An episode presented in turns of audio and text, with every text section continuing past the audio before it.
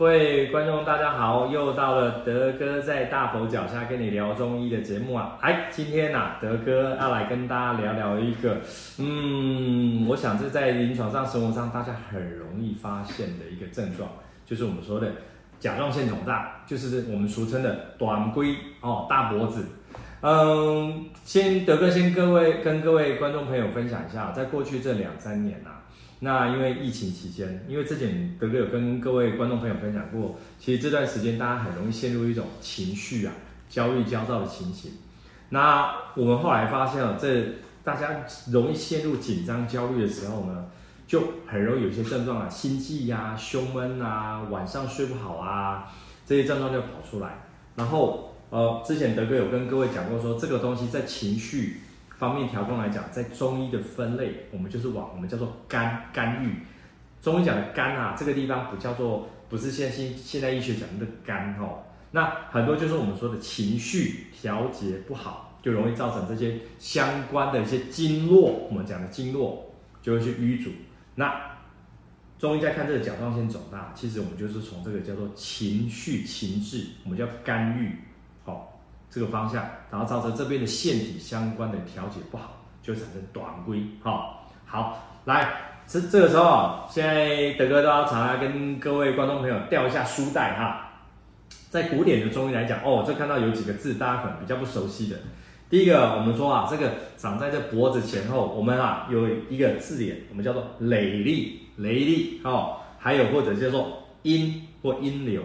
就是就是生在脖子可能。中间、两侧、后面，哦，这些部位的，我们都可以用这个东西。大家有兴趣可以上网查一下这几个字眼。哦，在古典来讲，而且以前德哥在，哎，我好像是在那个那个 Podcast 有跟各位聊过哈，因为这些东西哦，在中医来讲都是属于我们叫外科。哦，中医的外科不是说像西西医他们去动手术，中医的外科是意思说就是形于外，就是看到外在外面看得到的，好，跟正常我们的结构。样式不一样的这些结构，我们叫做外科学，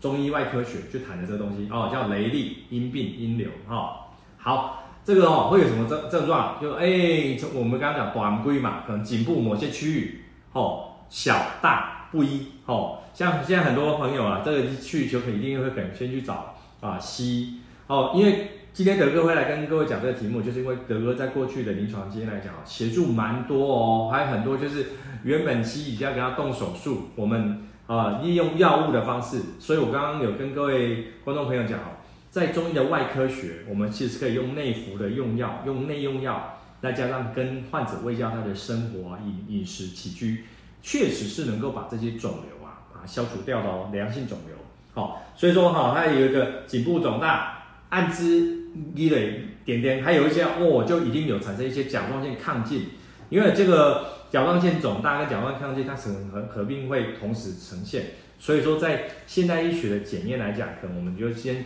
相关的可能 T 三、T 四、TSH 这些数据比较异常。哦，因为我们今天讲中医，我们就没有在讲西这些数据，或者有时候你会发现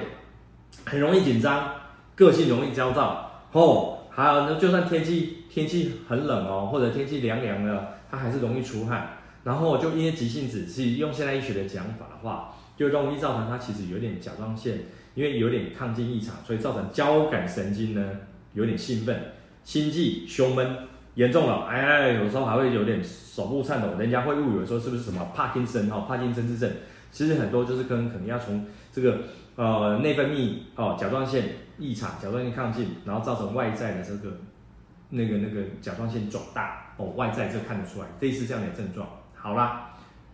那我们啊刚刚讲哦，忧思郁怒这个东西就是从现在情志，现在来讲，我们说哦，这过去刚刚德哥有跟各位听众分享哦，这这两三年来疫情期间，很多人不管是在工作上啊、家庭上面，还有哦，我们常常讲住在台湾啊，这个气候很不稳定，很多时候造成你的长时间的身体的抵抗力下降，因为睡不好。所以导致说我们咽喉周边的这些，包含外面分泌腺、内分泌腺的腺体，它的一个调节失衡，就容易在这某些地方啊区域就产生一些肿胀。哦，所以这个地方呢，德哥再跟各位听众聊一下，就说哈，我们讲到肝郁，肝郁这个地方的肝哦，不是现代医学的讲那个肝，这个地方的肝哦，我们用现代医学的想法，就是属于我们叫做自律神经，也就是我们常常讲自律神经失调。好，然后气滞啊，对不起，这个滞是停滞的滞的意思哈。我们这个后面会再修订一下，气滞痰湿凝结。所以痰湿凝结就是我们这边原本应该有的这些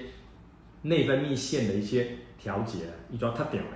给你压，所以就越来越肿，越来越肿啊。好，所以话我们常常如果说你来德哥的门诊啊，常常看到说哦，这个。德哥给你开的药啊，你是这种排脓散，就属于我们叫做啊湿热郁结这种的哦。还有呢，肝郁气滞，就是我们要让你的自律神经调节好，让你这边的腺体啊、神经的调控舒畅的，你就看到德哥会用一个我们叫小柴胡汤的一个用药哦，这样的方式去给各位做调节哦。好，再来还有一种阴虚火啊，这就是我常常来，可能就是。也容易晚睡，容易焦躁，然后成为心悸、胸闷的类类型的，你就看到德哥用的叫炙甘草汤那一类的用药来帮各位调节这个东西。那很多患者，呃，很多观众朋友听到这个地方说，哦，所以说是真的是可以不用开刀吗？但是这个地方德哥要先前提是说，